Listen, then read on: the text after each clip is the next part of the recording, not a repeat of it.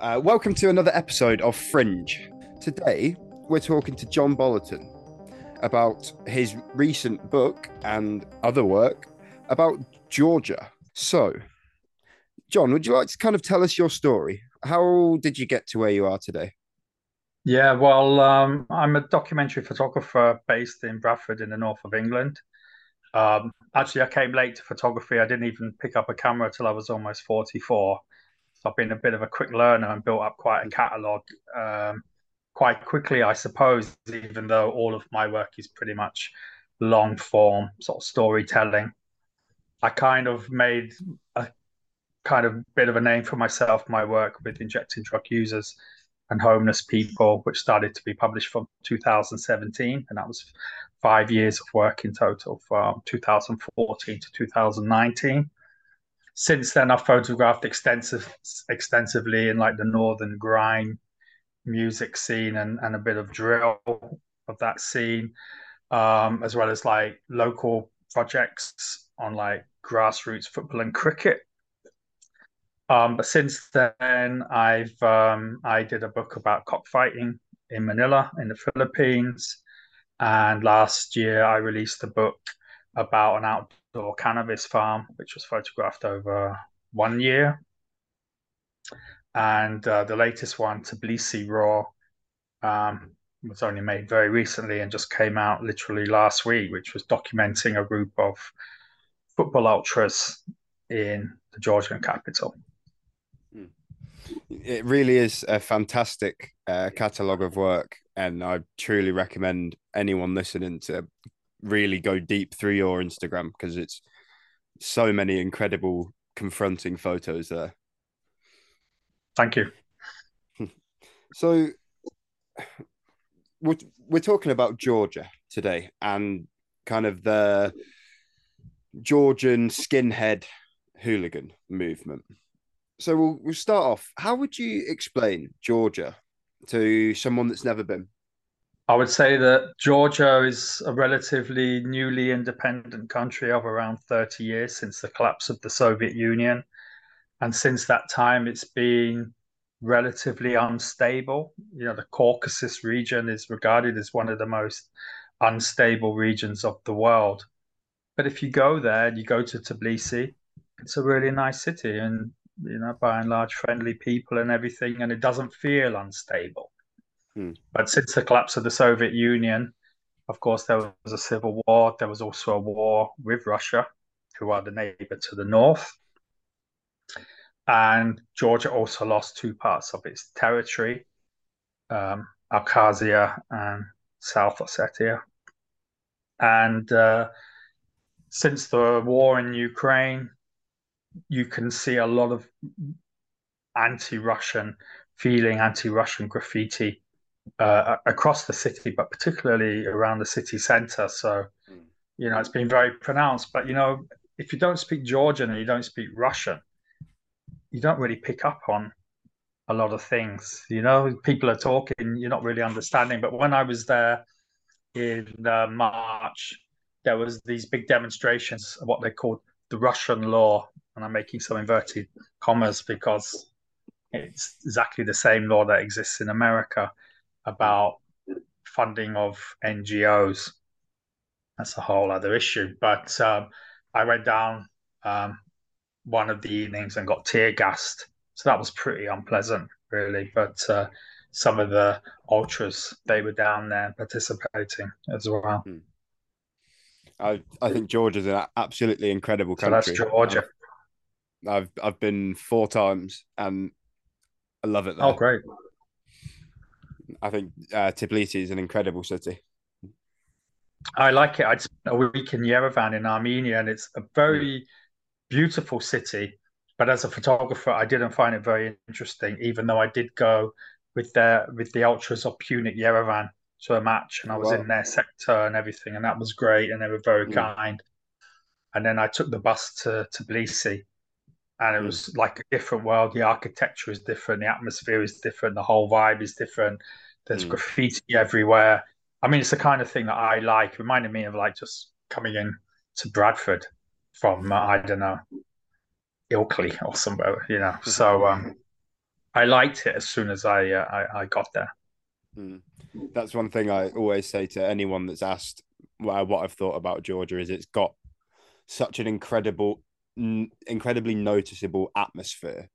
Like when you get there, you know you are there, and that's quite hard to explain. I found it quite similar to Belgrade. Mm. Can't really explain it. I thought it was very similar to Belgrade, and I spoke to one of the leaders of the ultras there, and you know, um, Serbians aren't regarded as the best of friends with, with, with Georgians, and they were really mm. surprised. But I I felt the the kind of ambience, the atmosphere was very very similar, yeah. you know, to to Belgrade. Whereas like Georgia and uh, Armenia, to me, were very different. Hmm. Very very very different. I think I'd have to agree. I think Belgrade and Tbilisi move at very similar paces. I think they've got yeah. similar a similar outlook on how a day should be approached. And I think the architecture is very similar. I mean, I've been hmm. to many cities with these like panelaks, you know, these big like Soviet style apartment blocks. And, you know, Novi Belgrade, New Belgrade is like incredible. And Tbilisi is the same with these big blocks. I've been to other cities with the big blocks, but it seems like Belgrade, Tbilisi, they have a similar similar atmosphere. Hmm. It's kind of hard to describe, really. You'd have to kind of be there and, and then kind of, and somebody else might have a different perception anyway. Hmm. Definitely. I think it depends on the time of year you go there as well. It, the, I think the atmosphere changes quite a lot with the weather. Yeah, and for me, as a like documentary photographer, I you know a sense of place is really important.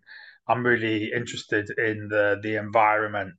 So you know, places like big blocks and things like that, they appeal to me. You know, these these they have a an atmosphere all of their own, and I like that.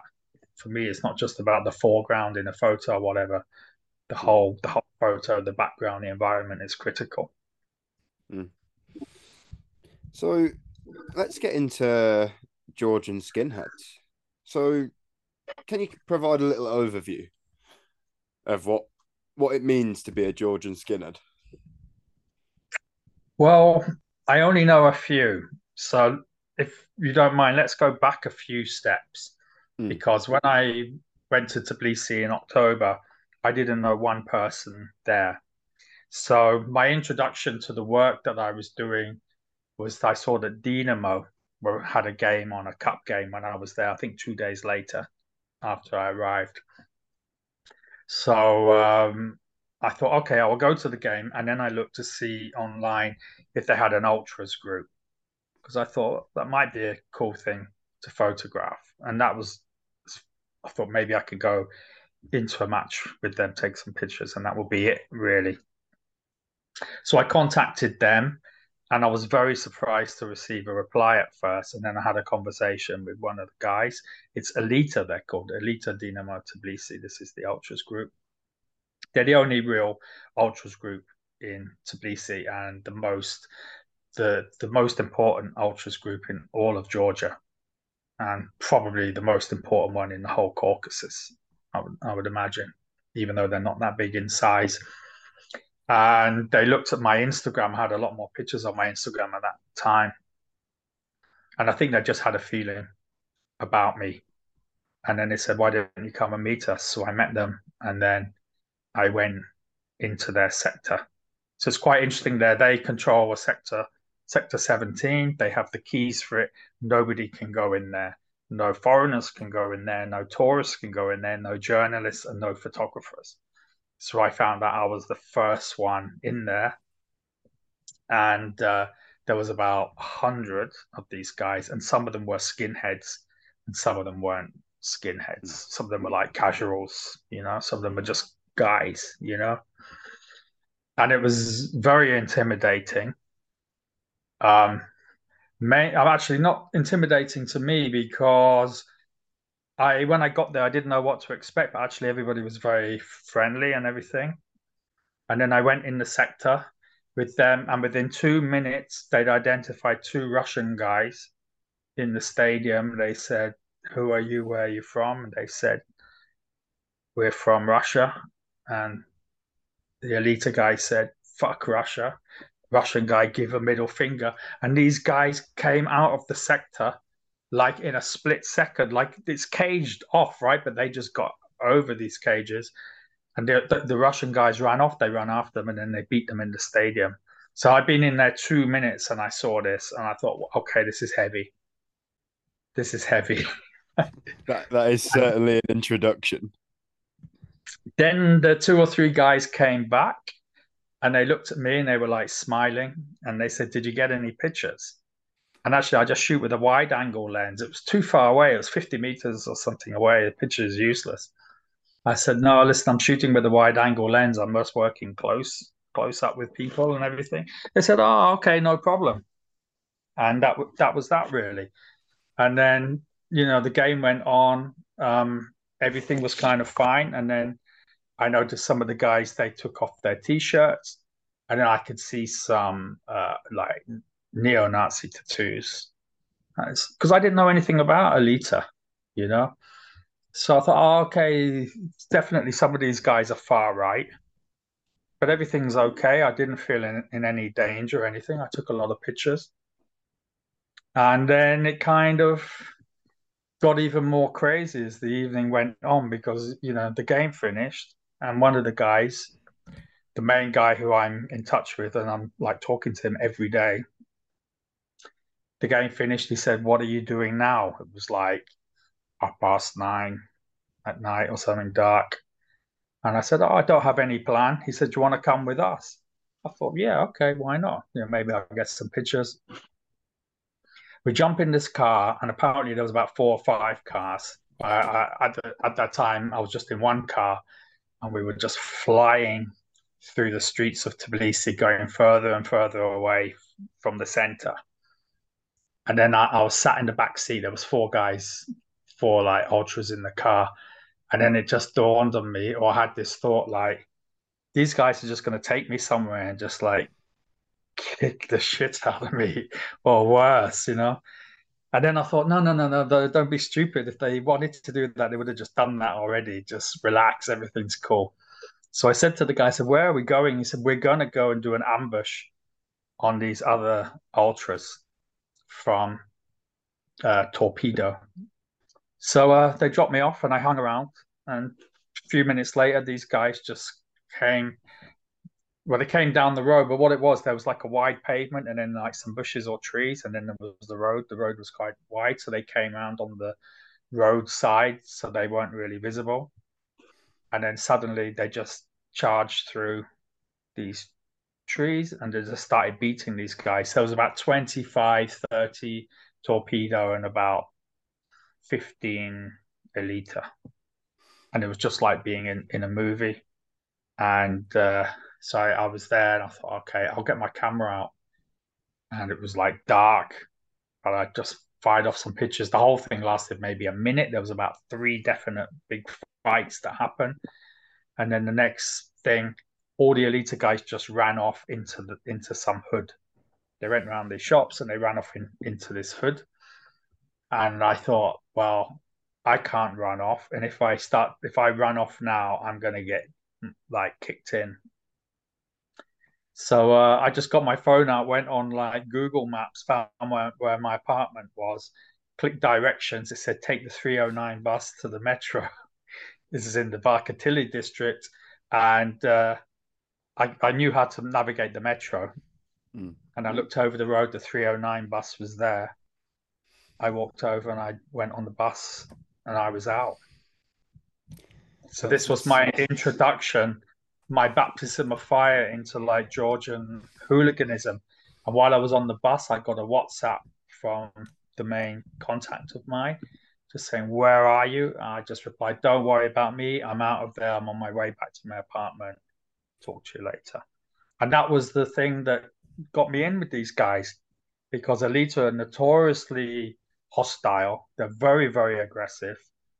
They like violence they're proper serious ultras. They're all right wing, and uh, but I earned their respect, and that was the beginning of my relationship really with uh, with not just the ultras but also the skinheads, you know, who part of them make up Elita, and then mm. I, as when I went back in March, I met some other skinheads as well. It's a bit of a long answer, but that's how it all kind of that's how it came together. It's a fascinating kind of. It really is being thrown into the deep end. Incredible. It was the only time in my life as a photographer that I've ever felt completely invisible. The whole time this went on, I'm certain nobody even saw me or looked at me. Mm. And then I got out of there. So I definitely had some kind of higher protection that day. But actually, when I came back to the UK and I thought, you know, could I go back there to make a book with these guys and and then kind of decompressing and running through everything through my head. You you kind of have a PTSD going on. I mean, I've had PTSD from like other photography projects, just really heavy stuff. So you have to like work it through your head. And even now, I'm like, even though the book is out now and the work was finished in March, I'm still working it through my head. So it's like a form of PTSD. You know, you just have to like work it through, and then then it then it's all good. You know, mm. but it's like this. It was heavy. It was very very heavy. Definitely. And so you say it was quite um the the notorious for not really speaking to journalists. So how did the conversation go when you tried to go back and do the book?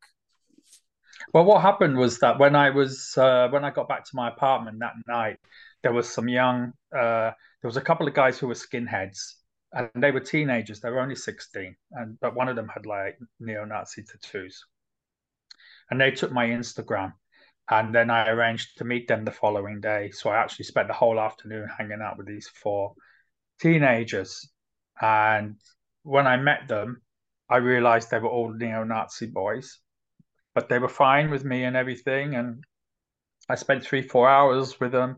You know, we took some kind of formal pictures and then we went down to some like disused railway tracks. And after a while, they kind of weren't paying me much attention at times. And I was just shooting like candid pictures, just, you know, the dynamics between them and the, the friendship. And, and it was really good. But then I got ill. I got ill that night. And then the last two days were wasted. And then I had to come back. But um, the main guy who I was dealing with from Elita, I was speaking to him every single day when I got back through WhatsApp. So we just formed this relationship then, and uh, it was very productive. It was very positive. I learned a lot about him and them, and he was keeping me updated on what they were doing. You know, I was getting like videos from matches and finding out certain actions that were taking place. And after like three or four weeks, I thought maybe I can go back and make a book, and I suggested it. And uh, by then, the relationship was really, really good. So they said, "Yeah, come." So the season ended in December, starts again the last uh, weekend of February.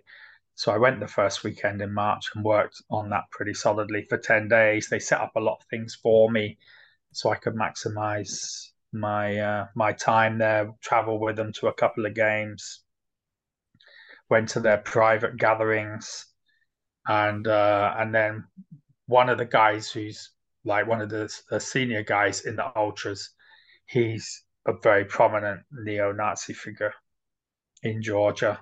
So he'd asked me like, "Can you come and photograph my boys, me and my boys this week while you're here?" And I said, yeah, sure. That was the only time really I was a bit like worried because I was going off with going off to like a forest somewhere and I knew there was going to be people there that didn't know me. Obviously, all the Elita boys, they knew me, they see me at, you know, at games. Um, but actually, it was fine.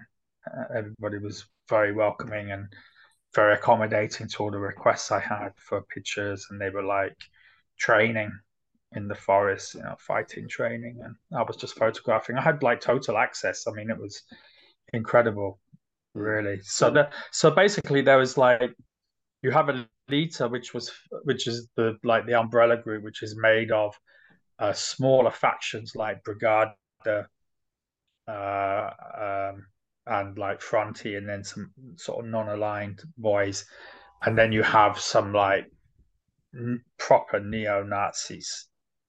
You know, so some of those neo Nazis are part of Elita, and some of uh, Elita are part of them, but some of them aren't either way. You know, so there's a connection, but you couldn't really necessarily say that well, Elita are a neo-Nazi ultras movement, but you know they are right wing, shall we yeah. put it? Yeah. You know, if we're going to start splitting hairs or, or whatever, yeah. So, in some of your observations through this, what do you think some of the underlying factors are that kind of contributed to the rise of these groups? So going back to like to what we are talking originally about the instability of, of Georgia, I mean, these these these guys they're very nationalist. They love Georgia, and I found them very similar to like the nationalists you would have in the UK in like the late seventies, early eighties, and that whole skinhead movement and that whole football hooligan movement.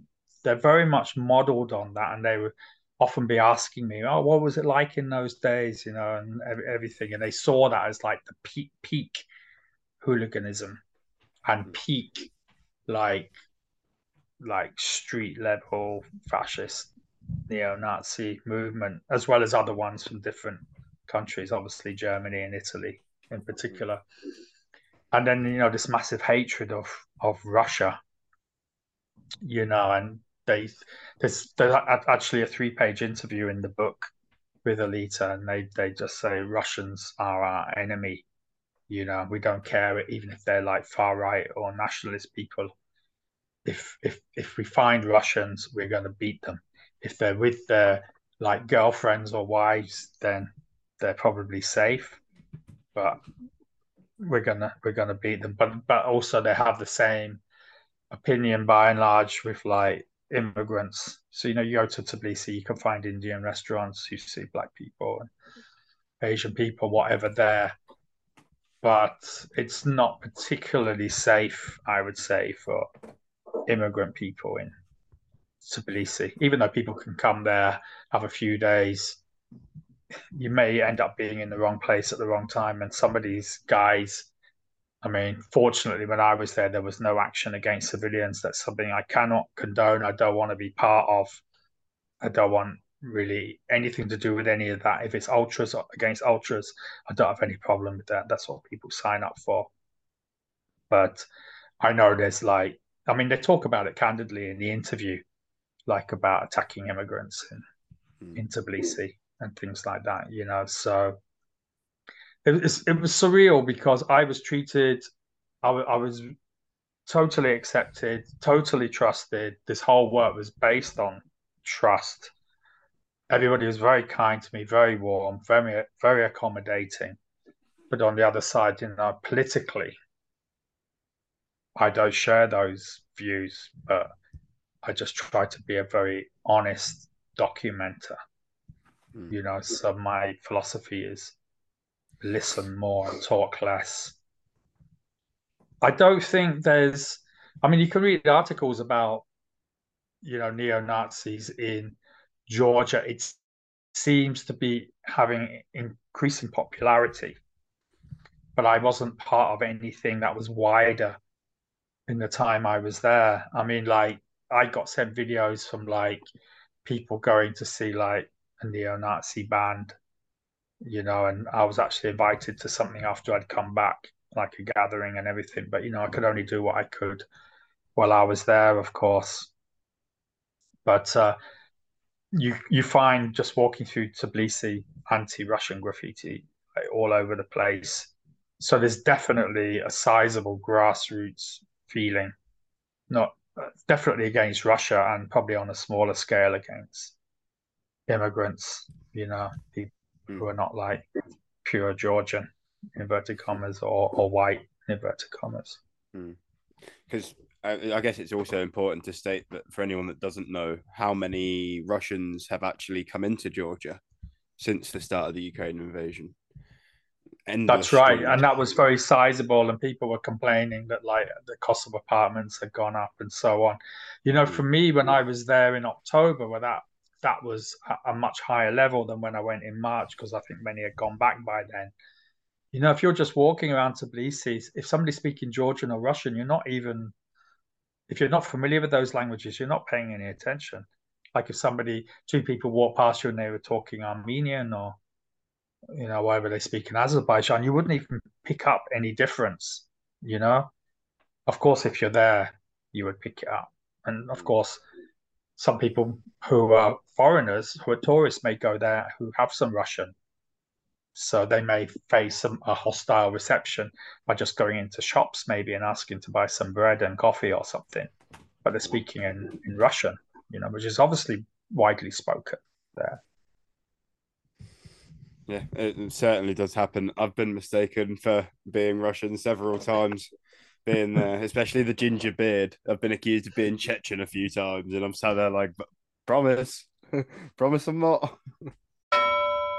the Modern Insurgent is completely independent. If you want to support our work and help boost independent journalism, please consider supporting us via Patreon at patreon.com slash modern insurgent. Thank you very much. So, how do these groups impact the local communities? Um, I think, like up until a few years ago, probably more than now, because uh, Elita were involved in some far right demonstrations in Tbilisi, and that resulted in uh, a, a, lot of pressure from the police. So they've kind of backed off on that. Mm. And also, like, even though they have a strong relationship with the club, the club were fined 50,000 euros a few years ago because of a banner that Elita had at a, a, European match at that time. So most of these guys who are part of Elita, they're living out in these hoods like Varketili or the airport district or Africa district. These districts near the airport, Isani on that side. I don't think really there's much impact. I mean, they're just they're, they're young guys. They're all between like 16 and 23. They're all very closely connected, but the ultras movement is still quite small in Georgia, and football attendances are also small. You know, especially at Dinamo, where the stadium holds like 55,000 people, and it's mm. hardly anybody there. I think things will change if, like, if the ultra really marginal at best, unless they're going to do some like corteo or something, you know, on the way to a game. So if they get some like European opposition or something, then they're more able to to do more uh, more dramatic things visually in in uh, in in the center. I mean, when they go into like away games, you know, they're well known. The police and the authorities are like stopping the bus making sure they they're going to arrive late or not let them out the stadium. You know, to try to to stop any potential trouble because these guys are ready at, at a moment's notice to start fighting. So that you touched uh, on how the Georgian police kind of react to uh, the Georgian hooligans, especially for away games. Is that uh, same um, kind of narrative stuck to by the Georgian authorities? Do they kind of always look to crack down on these groups? That's my understanding. Um, certainly, it's it's still an issue, uh, violence at football, because like a month or so ago, um, somebody went too close to the elite sector. A young guy went too close to the elite, Elita sector and um, there was some some abuse and everything, and then he was beaten. Um, like if you imagine like the terraces, and then you've got like a concourse that's private with no cameras. He was beaten up there, and the report of from that was uh, aired on Georgian television. So it was obviously a big a big deal, and they had contacted Elita um, for some comment or whatever, and they ignored. They weren't interested in responding to the media. You know, so I'm certain that the authorities are aware and don't want those things to happen. But it's kind of localized because there's not actually that many people at matches. You know, and I noticed when I was there when those two Russian guys got beat up, the security just stood there and watched it. Mm. You know, they didn't uh, intervene or anything. But certainly, I think if there's European opposition, like like um, I think 12th of July, Dinamo will be drawn two legs um, against Astana from Kazakhstan, first qualifying round of Champions League. If they win that, they will play Dinamo Zagreb. So I think I would imagine the authorities will be quite alert in case there's any potential for trouble. But what I understand is Elita are not interested to be fighting against Astana. So I think they only have certain perceived enemies. But it might be different with different teams uh, within Georgia. And they've tried to have fights with different ultras groups from different uh, domestic clubs um, over the last months, and none of them have taken place. So I think it's without doubt that Elita are seen as the most feared group of ultras that, that, that exist in the country without any doubt at all. You know, if, if, if you were there and you saw them, you you wouldn't want to uh, to get tangled up with them. Yeah, they certainly seem like very committed, scary ultras. Yeah, and um, you know they want to make a name for themselves. And in the interview in my book, they say we don't even care to be the biggest ultras group in uh, in Georgia. We want to be the biggest in the region. You know, and also they say that you only show your power at away games, and they've got quite a strong contingent who will go to matches away. They say it doesn't mean anything at home. It's away games where you show your power, especially if you go to an away game and you know, there's an altercation. I mean, a few years ago, uh, Dinamo were playing Torpedo in Kutaisi, and I've got the footage on my phone, and it's literally like 40 guys from like Elita or whoever it was then. Um, I think it was Elita actually fighting, I don't know, hundreds from from Torpedo and fighting them off, you know. And they were really proud, like, you know, but they're not scared at all. Beitar Jerusalem, they came to Tbilisi. Um, the Elita guys found out where they were 15 against 40 and they charged the Jerusalem guys and the Jerusalem guys ran off. You know, so numbers is not an issue. These guys, mm. they're, they're fearless. Certainly not people that I'd want to cross on a dark Tbilisi street, to be honest. That's right.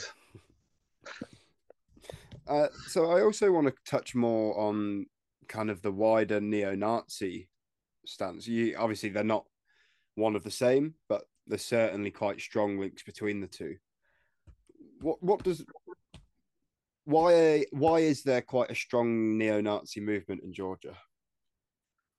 I think the the nationalist Georgians they look back to this uh, original Georgian republic that was established, I think, in 1921.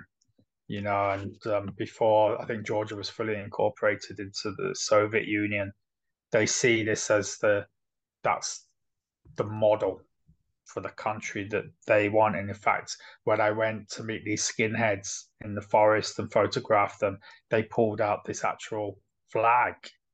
You know, when I saw them pulling this flag out, I thought it was going to be some like neo-Nazi flag. I didn't know what it was. And they were holding it up.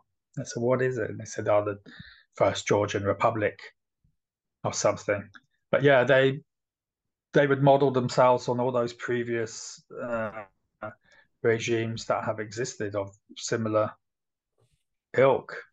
You know, with a very strong anti-immigration uh, policy, and I've seen people posting on Instagram, you know, completely pure neo-Nazi stuff. So they're well, uh, they're well versed in it. You know, they're well educated uh, in it. You know, when I went the time in the forest, I was talking to one guy who was very pleasant to me, and he was saying, you know, how much he loved Oswald Mosley. So they're well versed in in their politics. I don't share any of that, of course, but um, they would want to see a movement in Georgia. And there is a wider movement.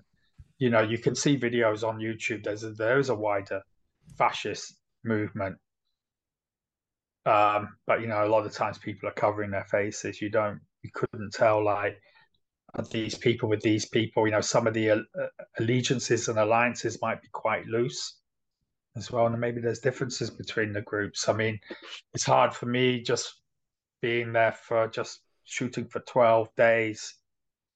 And the guy that I'm mainly in touch with, who's one of the leaders of Elita, he's not one of these Nazis. You know, he's not part of that that group. So he's yeah he's telling me some stuff and i'm learning about it but it's not coming from like the actual horse's mouth. And naturally when i was there i wasn't uh, i wasn't really engaging with them on that deeper level.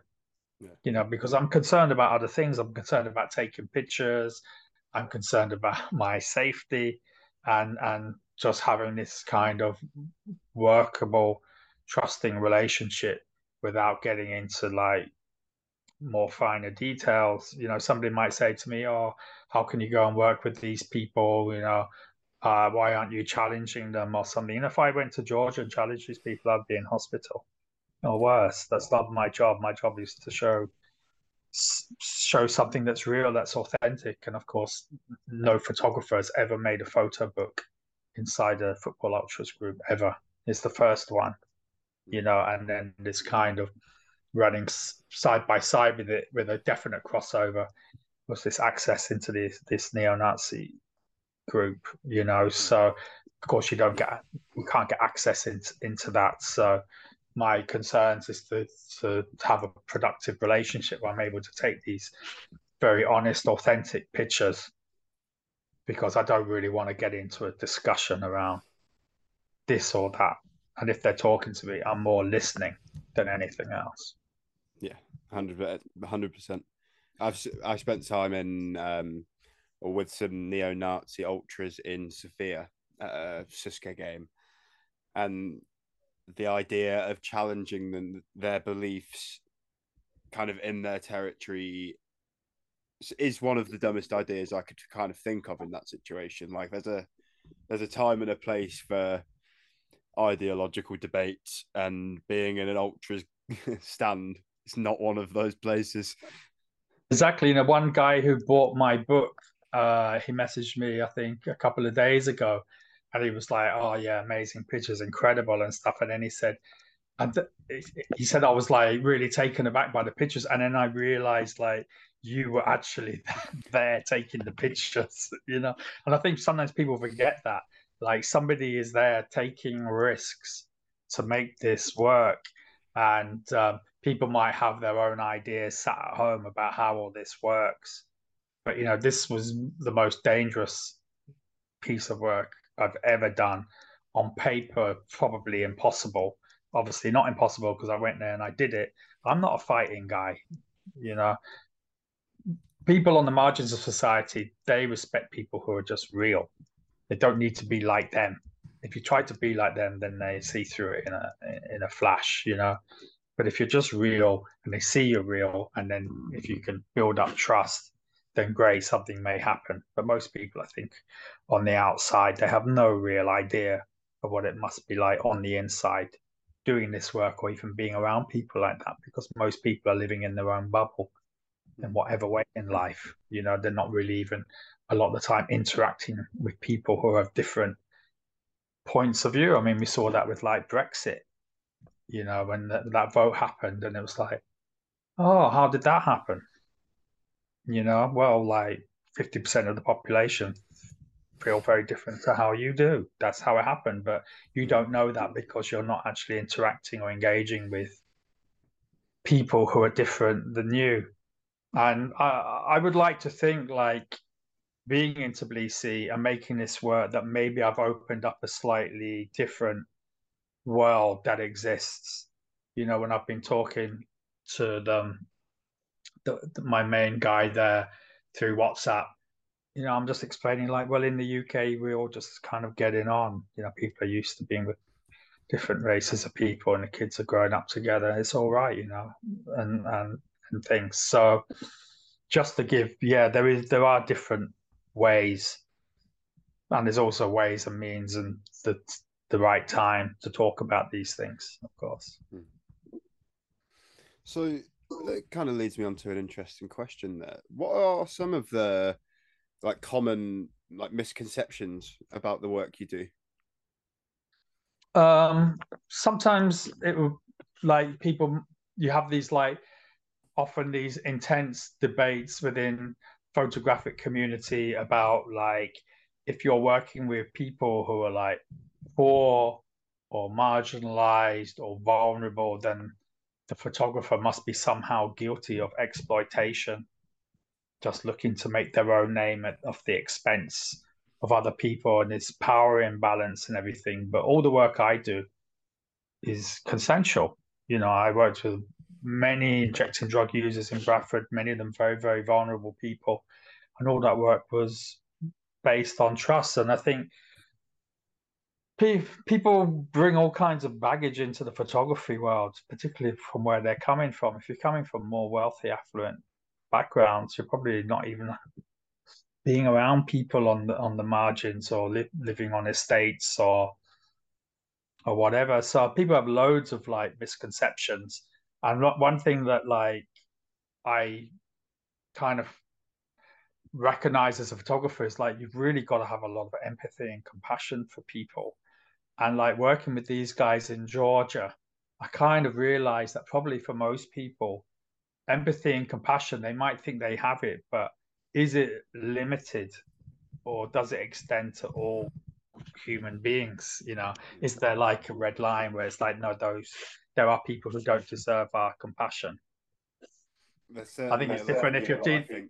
become yeah. judgmental rather than empathetic in these more extreme yeah. situations.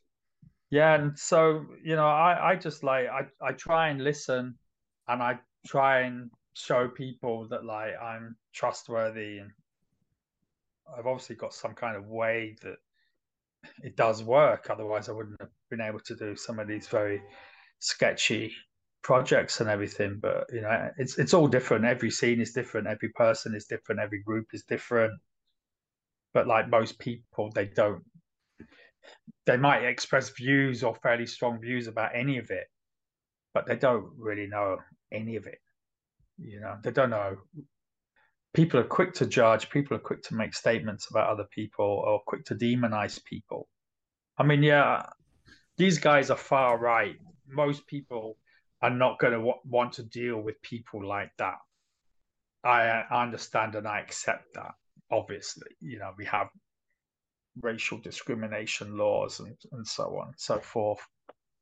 However, there are groups of people on the margins of society who are worthy of being documented.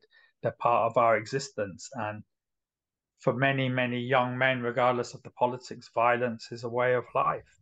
You know, hmm. I work for I work for a bare knuckle pit fighting club as a photographer. I'm working with a couple of other ring bare knuckle clubs. So I'm around a lot of fighting guys. Violence is for them is, is normal, you know. And I think if two people can go and have a scrap and sort out their differences, then that's definitely better than somebody getting stabbed. Yeah. You know, so violence isn't necessarily a bad thing, but it is part of life. And the other thing as well is like with these guys, they like love each other unconditionally, like people do in the military, you know. And there's something about young men or men being able to do that, you know. Especially yeah, in today's day and age where there are so many young men that specifically miss that. Exactly. And also, you know, these other ideas that now exist in society, like the LGBTQ plus whatever, you know, in Georgia, these guys, they're totally against that. And a lot of people are who like recognize like the importance of family units and, and everything. You know, so without getting into all of that, because it's obviously a massive minefield, it's something and your life getting meaning from that. And then the other point I'd like to make as well is like, even though these guys might have views that probably most people would regard as fairly abhorrent in terms of racism. For me, I try to think, well, I'm not going to let that define them for like ever. Hmm. You know, people change, people learn in life. and many people change. So just because somebody had certain views at 16 or 20, it doesn't mean they're always going to be like that. You know, you have to be exposed to other factors, other people for you, you know, and also to grow up. Mm. You know, to have a wider, hopefully more balanced perspective on on people and life, you know. So like how does the Georgian public kind of look to these groups? Obviously, we can look at them from like a Western perspective. What, what, how does the Georgian public kind of line up with? I couldn't really tell you because I didn't really have any conversations with any other Georgians. Hmm. Um, apart from like people who were like renting me apartments, and one one family who rented me apartment, their son is playing for um, uh, what they call a locomotive, uh, one of the other teams in uh, in Tbilisi. And they they don't have a like ultras movement. But uh, I sat with him for a few hours one day and uh, said I was working with Elita and stuff. He said, "Oh, these guys are crazy and everything," you know.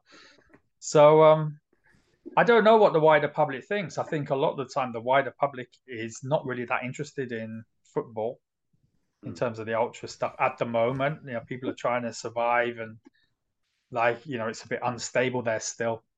And in terms of far right, I don't think there's a lot that's really tangible you know. But sometimes you can watch videos, you know, where people are going out. What do you think of this? What do you think? What do you think of Russians here? And you can get some kind of idea what people think. But I think there's definite splits between like pro pro West slash NATO slash EU and pro Russia, pro Eastern looking. You know, mm-hmm. I don't think that's going to be resolved kind of anytime soon. You know, country like Georgia is such it's a minefield. I think Georgia is is complex. There's different internal and external forces, and all these places which are kind of like on the border. Like you know, Ukraine is on the border between say east and west in inverted commas. Turkey's on the border. Georgia's on the border. You know, all these uh, all these places are going to have like conflict of one way or another. I think in in the in the decades to come. I don't think that's um, I don't think that's to be avoided. And I think the more unstable Georgian society may end up becoming, then I think there's more of a danger then that people look to more extreme views. You know, that's what happens when societies break down, isn't it? People go to to to more extreme potential solutions. So I think there's a definite risk there. I think you know in places where people's living standards rise and everything, and their life is more stable, they go towards a more middle ground. I think also, I mean, there obviously like far right is far right, but I think there's a massive now blurring of left and right, traditional left and right. It's a massive blurring of it now, you know, particularly in the last 15 years or so, you know, from like the the uh, the conflicts in the Arab world, particularly like, like Syria, Libya, you know, through to like Ukraine and stuff. So um, a lot of things are just not clear cut anymore. But things on the things on the, the far left or the far right, they they don't really change so much, do they? Compared to like the traditional left through the middle to the right, which changes a lot actually, or, or currently is changing certainly become a bit of a mishmash of a spectrum. And so, my final question is a little bit of a two-parter. Do you think, say, Elita and then the wider Nazi movement in Georgia are dangerous? And if so, what can be done? They are dangerous. Most of the time, they're looking for ultras or other football groups to fight with sometimes it's fighting out of hatred and sometimes it's fighting out of culture. You know, because when Feyenoord went to Tbilisi, they had a, uh, I think a two on two or a four on four. Uh, when Maribor from Slovenia were there, they had an organized fight. So they they, they want to have fights. They love fighting, and that kind of ultras on ultras violence doesn't affect your average person. You know, it's kind of harmless in that way. You know, it's not like the so-called glory days of British hooliganism when you go to a game and you wonder whether you're going to get out alive because you could be a target. Hooliganism's not really like that so much anymore. But I think, like, like with Elita, of course it's dangerous because, like, they see like Russian people as an enemy, so that could be dangerous, you know, for any Russian. And I think there's a danger of like people who are immigrants in Tbilisi although by and large Georgian people are welcoming. I mean, quite a few tourists. I mean, it's not really a tourist place by and large, not like Spain or Paris or whatever, but you know, it has quite significant tourism. So quite a lot of foreigners are coming in and spending a few days, and they're enjoying it, and they're probably thinking this is really good. So it's not that prevalent at the moment, but I think there's always a risk depending on how stable society is and and what's going on there. Hmm. But I think that's the same like everywhere. I mean, like somewhere like France, it's a lot more pronounced, isn't it? In Italy, but um, maybe other European countries as well. Um, but Georgia, not really at this moment. Hmm. Yeah, uh, I definitely think it's somewhere where tourism is going to increase. So it might even be a situation where interactions might start to be seen which would be a shame because it's a it's a country that I absolutely adore. So I hope there isn't any kind of strife in that sense. Great. So thank you for having me. Yeah, it's been an absolute pleasure to have you on today, John. If people want to uh, find your book, where can they get it?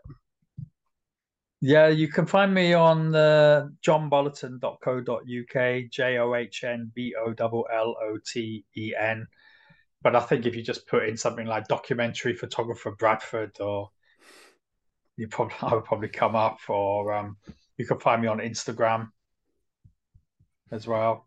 So yeah. that's that's my main. To, that's my obviously my website is there. Then Instagram is the main kind of platform I'm using, but Instagram doesn't like me anymore, so I'm kind of permanently shadow banned and banned from doing this and banned from doing that, and you know nobody nobody can see my stuff unless they follow me. And if they follow me, they probably still can't see it unless they're interacting. So all those tricks that social media companies do, which is ridiculous, really, because there's people out there like me. We're trying to make work on the margins of society. It, it, it may be uncomfortable viewing, but it's real. It's authentic and it's just becoming harder and harder to get our work seen. You know, I'm not I'm not a guy looking for fame. I'm trying to make work that I think has value, and it's just mm. becoming harder and harder to to get that seen. And places like Instagram were quite democratic platforms once, but now like the algorithms just gone out of control, and uh, you can't. There's no human being there running the show. You can't talk like you and me, and like maybe have a conversation that has got a bit of nuance in it. Oh, or something.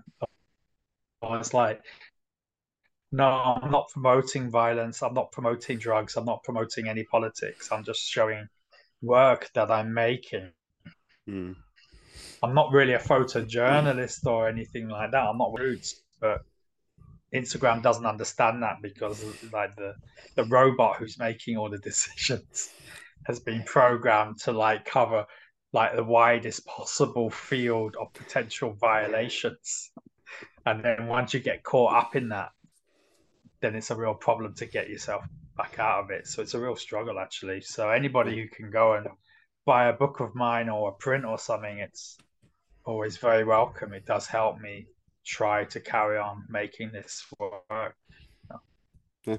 We face really similar problems at the Modern Insurgent in regards to Instagram posting like a lot about different insurgencies or terrorist groups. There's a lot that gets you banned, so you have to be very careful. So I implore everyone to go. I mean, if, if you're putting John. out if you're putting out content that's pure pro Ukraine, you're going to have a free pass. If you come up with anything that's an alternative point of view, they can't accept it. And you know, there's different narratives of every conflict that exists in the world. You know, and the global South has a very different view to what the kind of global West has, and people in the global West they kind of feel like, oh, but it's like this, and the whole world thinks that, and it's it's not like that. But it's harder and harder to show alternatives, or even just to accept that people have different different views, and people have long memories as well. Mm. you know, they have long memories if their countries have been unstable for long periods of time. Same as the Georgians do. They have long memories. You know, in the interview with Elita, they say Russia's been our enemy for hundreds of years. So, you know, whatever's happened in the history, that's just keeps building up in, in, in the psyche. But I think often us like here in the UK and other Western countries, we have short memories. We forgot what the government was saying like six months ago about this or that.